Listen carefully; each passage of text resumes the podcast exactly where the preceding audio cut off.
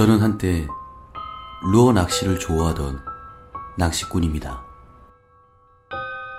제가 제보할 이야기는 10년 전 충청북도 영동의 한 저수지에서 밤낚시를 하면서 겪은 실화입니다. 왠지 모르는 꺼림칙한 경험이어서 다른 사람들에게 알려지는 것을 많이 망설였습니다. 제 이야기가 낚시꾼들 사이에서 흔히 들을 수 있는 창작 소설쯤으로 생각하며 심각하게 받아들이지 않았으면 합니다.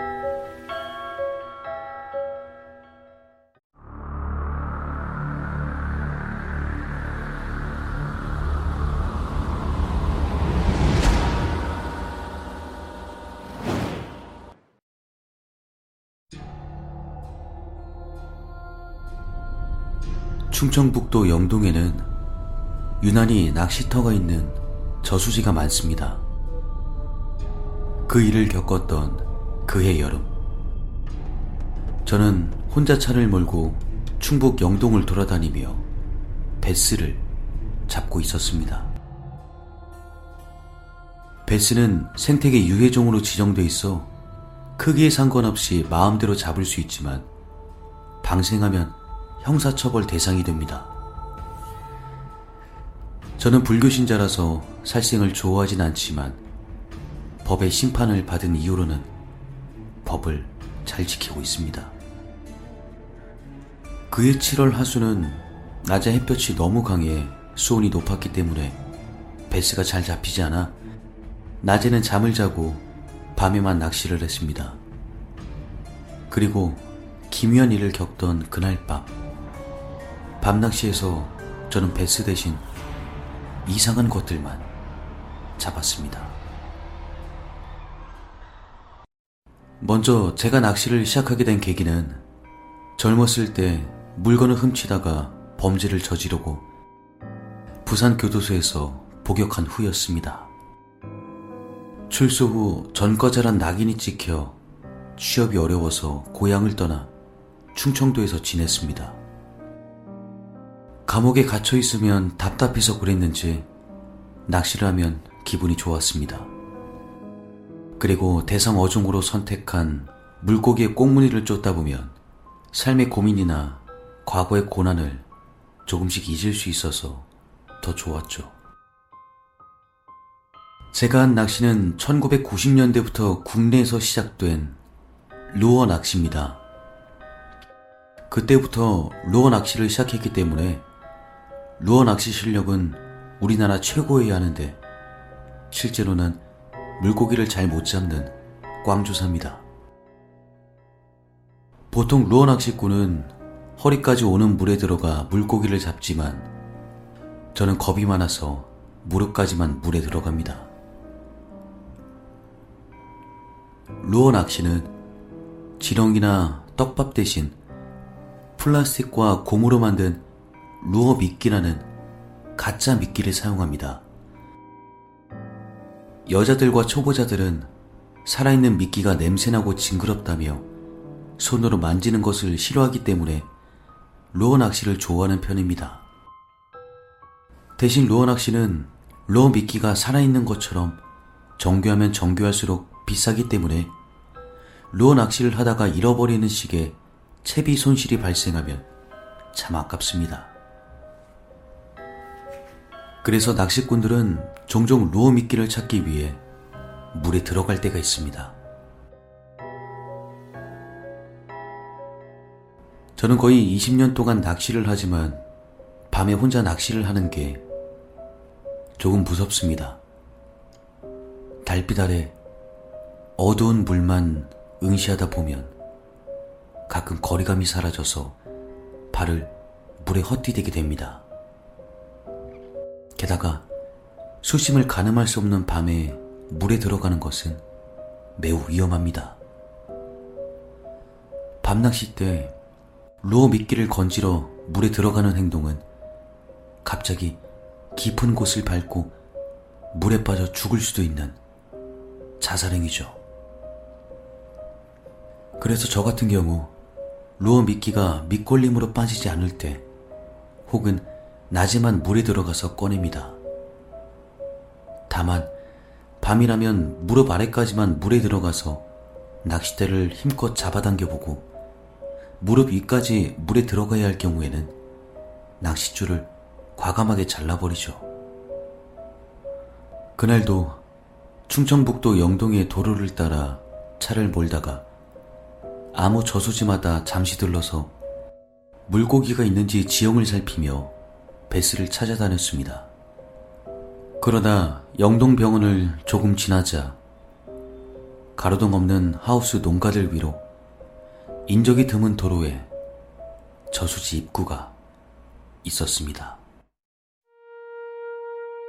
그곳은 멀리서 보면 둥근 달빛과 저수지에서 피어오른 옅은 안개로 약간 음습한 느낌이었죠. 길가에 차를 세우고 저수지에 들어가 보니 푸르스름한 물 색깔, 잔잔한 유속, 베스가 좋아하는 지형 지물들이 많았습니다. 루어 낚시는 다른 낚시와 달리 단거리 캐스팅과 루어 미끼가 살아있는 것 같은 retrieve 액션을 반복하는 낚시입니다. 외국 논문에 따르면 물고기는 색을 구별할 줄 알고 수심에 따라 도달하는 가시광선의 거리가 다르다고 합니다. 따라서 낚시를 할 때는 날씨와 물의 탁도에 따라 알맞은 색깔의 루어 미끼를 선택해야 베스를 잘 잡을 수 있습니다. 또한 랜턴을 켜거나 발로 소리를 내면 소리와 파동에 민감한 베스가 달아나기 때문에 조심해야 합니다. 물론 더 중요한 것은 베스는 수온에 따라 활동성이 달라지기 때문에 밤에 낚시를 하게 되었죠. 차에서 낚싯대를 꺼내 달빛에 비친 수심, 탁도, 밤에 어울리는 루어 미끼 색깔 등을 준비하고 저수지를 부지런히 돌아다니며 베스가 있을 만한 곳에 캐스팅을 했습니다. 하지만 루어 미끼에는 수초만 걸릴 뿐 생각보다 입질이 없어서 베스를 잡지 못하고 있었습니다. 한 시간이 지나도록 입질이 없어 결국 비장의 카드인 값비싼 일제 루어 미끼를 꺼내 채비를 바꾸었습니다. 채비를 바꾸자마자 저수지 우측의 산비탈 지점에서 강한 바이트를 받았고 낚싯대에 전해지는 손맛이 대물베스의 히트이기를 기대하고 있었습니다. 입질을 받은 곳에는 짧은 길이에 덥수룩한 수초가 듬성듬성 있었는데 가운데 부분이 마치 단정히 이발한 사람의 머리카락처럼 보였습니다. 하지만 저수지 수면의 달빛에서는 색깔이 구별 안 가는 그저 시커먼 색의 기분 나쁜 실루엣으로만 보일 뿐이었죠. 그 지점을 집중적으로 공략하던 중 하필 챔질 때 그 머리카락 같은 수초가 루어 미끼에 걸렸습니다. 릴링을 하면서 그 시커먼 수초를 최대한 손으로 만지지 않고 떼고 있는데 수초 속에 퉁퉁 부른 웬 서울 강남 나이트클럽 명함이 같이 있었습니다. 서울 강남 나이트클럽 명함이 왜 여기 있는지 궁금해하며 명함을 물에 버렸는데 이상하게 낚시하는 내내 가라앉지 않고 제 앞에서 빙글빙글 맴돌아 기분이 더 나빴습니다. 낚시꾼이라면 경험하듯이 밤의 어둠 속에서 무엇인가를 물에서 끌어낸다는 것은 신나는 일이라기보단 꽤나 무섭습니다. 특히 물에서 물고기 대신 이상한 것들이 나올 때는 더욱 그렇습니다. 밤낚시에서 귀신 생각을 시작하면 귀신처럼 생긴 헛것마저 보이기 때문에 저는 무서운 생각보다는 다른 생각에 집중하려고 노력했습니다. 그러다 다시 캐스팅하고 깜짝 놀라야만 했습니다.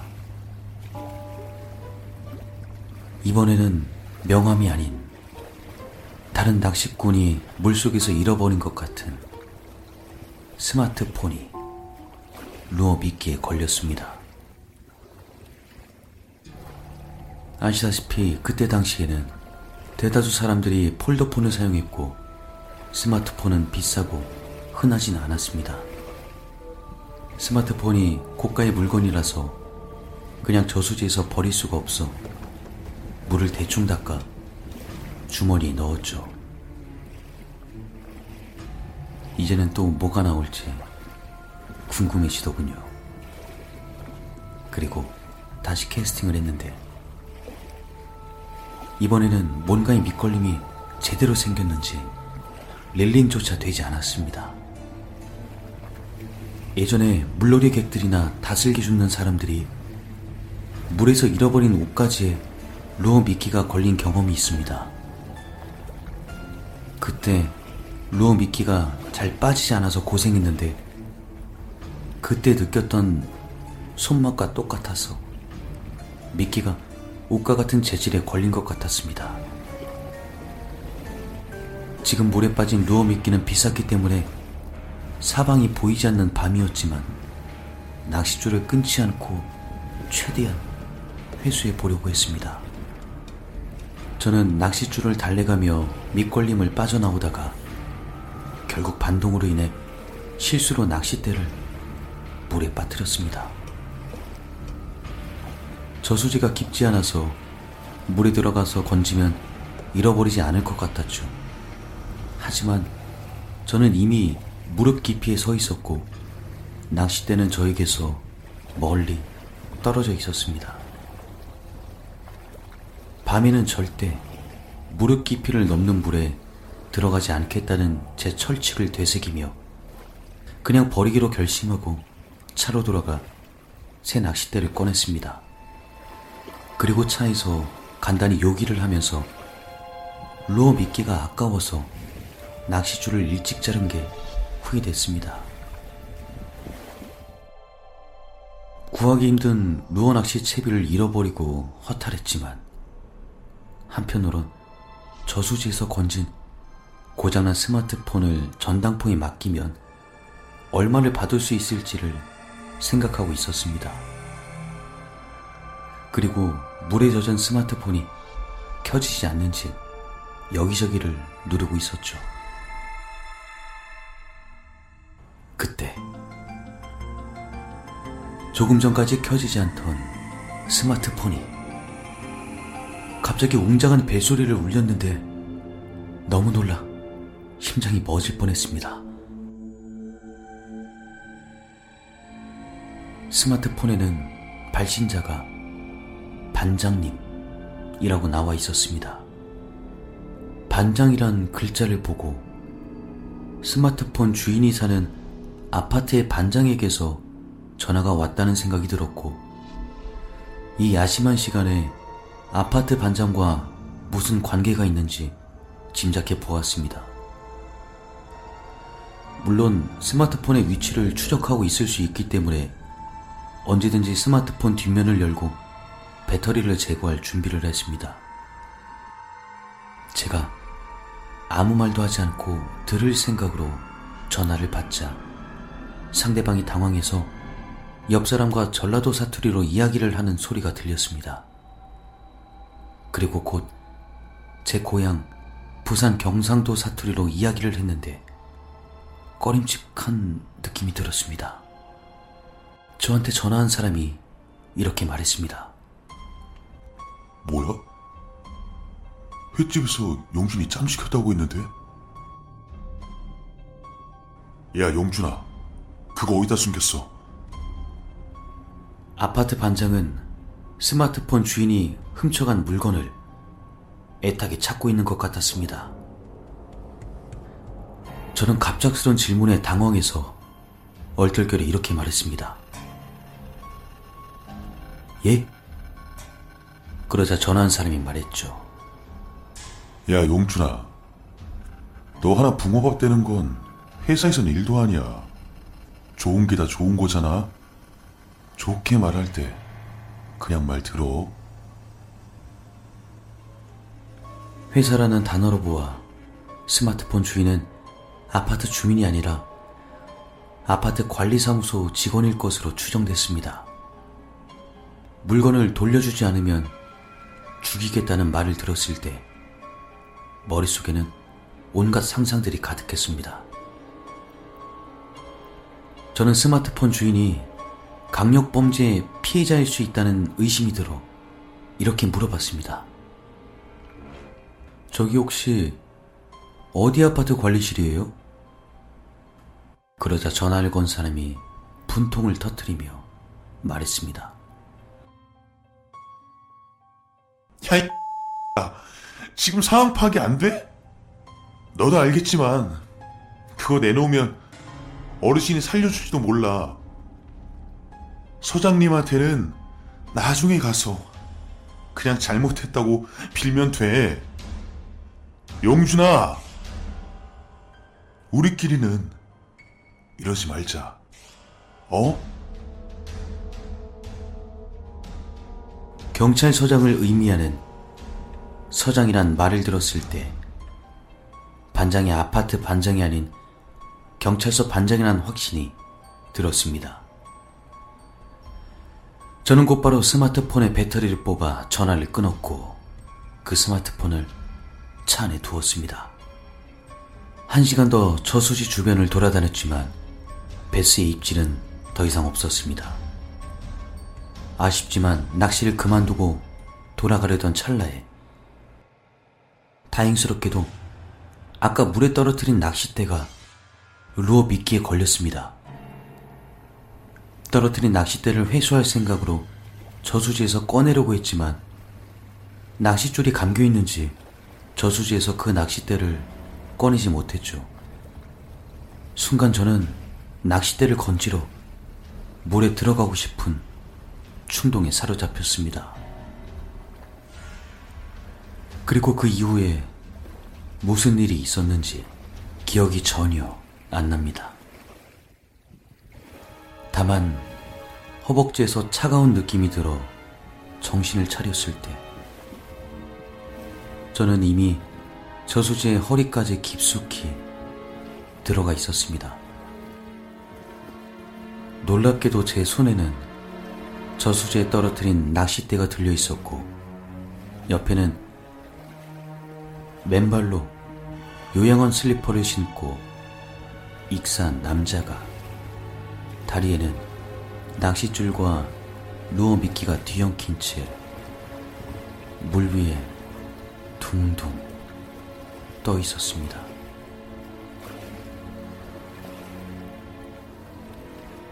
저는 겁에 질려 낚싯대를 저수지에 던져놓고 허겁지겁 물 밖으로 기어 나왔습니다.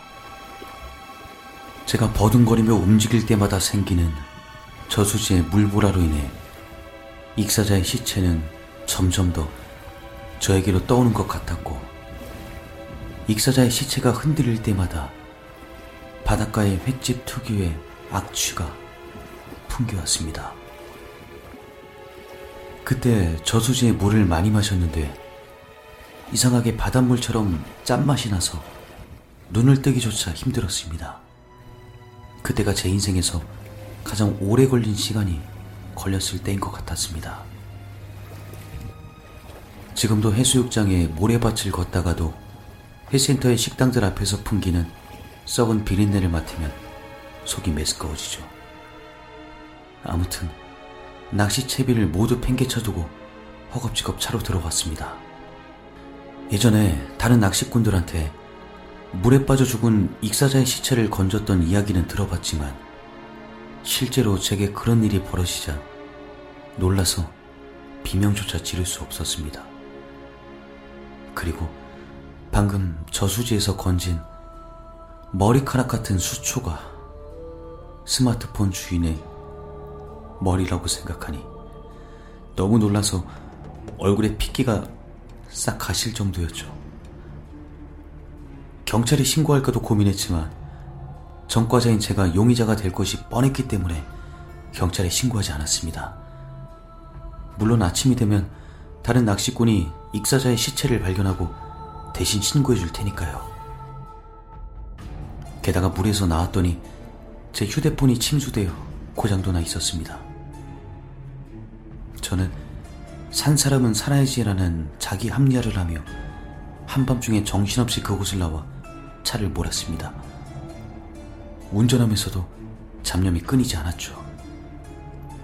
잠시 생각을 정리해보니 지금까지의 정황으로 보아 반장이란 사람은 스마트폰 주인이 저수지에서 익사했다는 사실을 모르고 전화를 건 것이 분명했습니다. 그렇게 마음이 편하지 않을 때 아는 형님이 영동읍에서 가짜 양주를 몰래 파는 룸사롱을 운영하는 것이 문득 기억났습니다. 저는 그곳에 가서 아는 형님에게 술을 얻어 마시며 불쾌한 생각을 떨쳐버리기로 했죠. 오랜만에 만난 아는 형님은 제가 젖어 있는 것을 보고 왜 이렇게 안색이 안 좋은지 걱정하며 저를 VIP 룸으로 데려갔습니다. 거기서 짐짓 아닌 척하며 오늘 낚시하다가 고가의 스마트폰을 건진 일을 아는 형님에게 자랑하니 아는 형님은 아는 동생이 전당포를 운영하는데 기름값이라도 받아주겠다며 제안하더군요. 저는 그럼 그 돈은 진짜 양주를 사는데 쓰세요라며 아는 형님에게 제가 건진 스마트폰을 공짜로 넘겼습니다. 물론 그 스마트폰이 저수지에 빠진 사람의 것이란 사실을 알게 된다면 가져가지 않을 것이기 때문에 그 사실은 숨겼습니다. 그리고 찝찝했던 그 스마트폰을 이렇게라도 처분하고 나니 기분이 한결 나아졌죠. 그날 일은 잊은 채 다시 충청북도 영동을 돌며 밤낚시를 하고 가끔씩 아는 형님의 룸사롱에 가서 싸구려 양주를 마시기도 했습니다. 곰곰이 그날 일을 생각해보니 누가 허수아비로 쓰다가 버린 마네킹을 보고 제가 놀란 게 아닐까 하는 생각이 들었습니다. 며칠 후 아는 형님을 찾아갔더니 화가 나서 제게 또 무슨 사고를 쳤냐며 욕을 하더군요. 어처구니가 없어 하는 저에게 아는 형님은 전당포를 운영하는 아는 동생이 갑자기 체포되었다고 말했습니다. 아는 형님은 유흥업계에 몸담으면서 대전지방경찰청 형사들과 친분을 쌓았기 때문에 잘못을 저질렀을 때 형사들에게 봐달라고 부탁할 수 있습니다.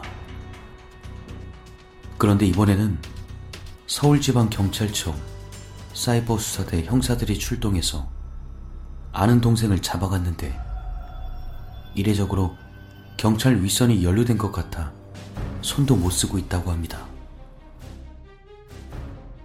아는 형님은 그때 네가 준 스마트폰을 전당포에 맡겼기 때문에 이렇게 된 것 같다. 그 스마트폰 누구 거냐? 라고 물었고 저는 저수지 익사자의 것임을 실토했죠. 아는 형님은 경찰 추적이 있을지 모르니까 당분간 낚시하러 오지 말라 조언했고 저 역시 그날의 행적이 추적당해질까봐 루어 낚시 채비를 모두 버리고 낚시를 중단했습니다. 그리고 저는 이 부패가 만연한 사람들 사이에서 10년 동안 살아남느라 바빴습니다. 물론 그렇게 바쁘게 살아보니 낚시하러 갈 시간도 없었죠. 그러던 중 최근 인터넷 뉴스를 보다가 충청북도 영동의 아미실 낚시터에서 낚시를 하던 40대 남성이 낚시를 하다가 숨졌다는 기사를 보았습니다. 남자가 낚싯대를 물에 빠뜨리자 그것을 건지려고 저수지에 들어갔다가 힘이 빠져 나오지 못하고 물에 빠져 익사했다는 내용이었습니다. 기사 내용에 따르면 물에 빠져 죽을 만큼 깊지 않았던 저수지에서 낚시 구명조끼를 입었다고 했는데 보통 40대 남성들은 쉽게 지치지 않기 때문에 익사에 대한 의구심이 들었습니다. 누군가 그를 물속으로 끌어당기는 힘이 없었다면 그냥 저수지에서 나왔을 거라고 생각했습니다. 저는 충청북도 영동의 저수지들을 많이 찾아다녔지만 관심 없이 드나들어서 어디를 갔었는지도 기억나지 않았죠. 뉴스 기사 사진으로 사고 현장을 보고 있는데 한번 가본 적이 있는 것 같은 기분이 들어서 인터넷 지도를 찾아보니 그곳은 제가 10년 전 스마트폰을 건졌던 곳이었습니다.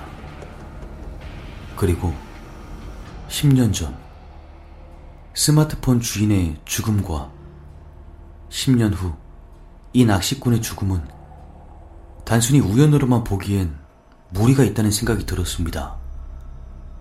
그러자 아는 형님에게 술값 대신 스마트폰을 넘겨주며 잊으려 했던 10년 전의 의문점들이 계속 내리를 스쳤습니다. 10년 전 낚시를 하다 건진 스마트폰의 주인이 억울한 죽음을 알리는 물귀신이 된 걸까요? 그리고 왜 아파트 관리사무소의 어르신이 횟집에서 그를 청부살이하려고 했을까요? 그리고 왜 스마트폰 주인은 회사에서 무엇을 훔쳤으며 왜 형사들은 그것을 찾는 데 집착했을까요? 마지막으로 왜 서울지방경찰청 사이버 수사대는 아는 형님의 아는 동생을 체포하려고 충청북도 영동까지 출동하는 걸까요?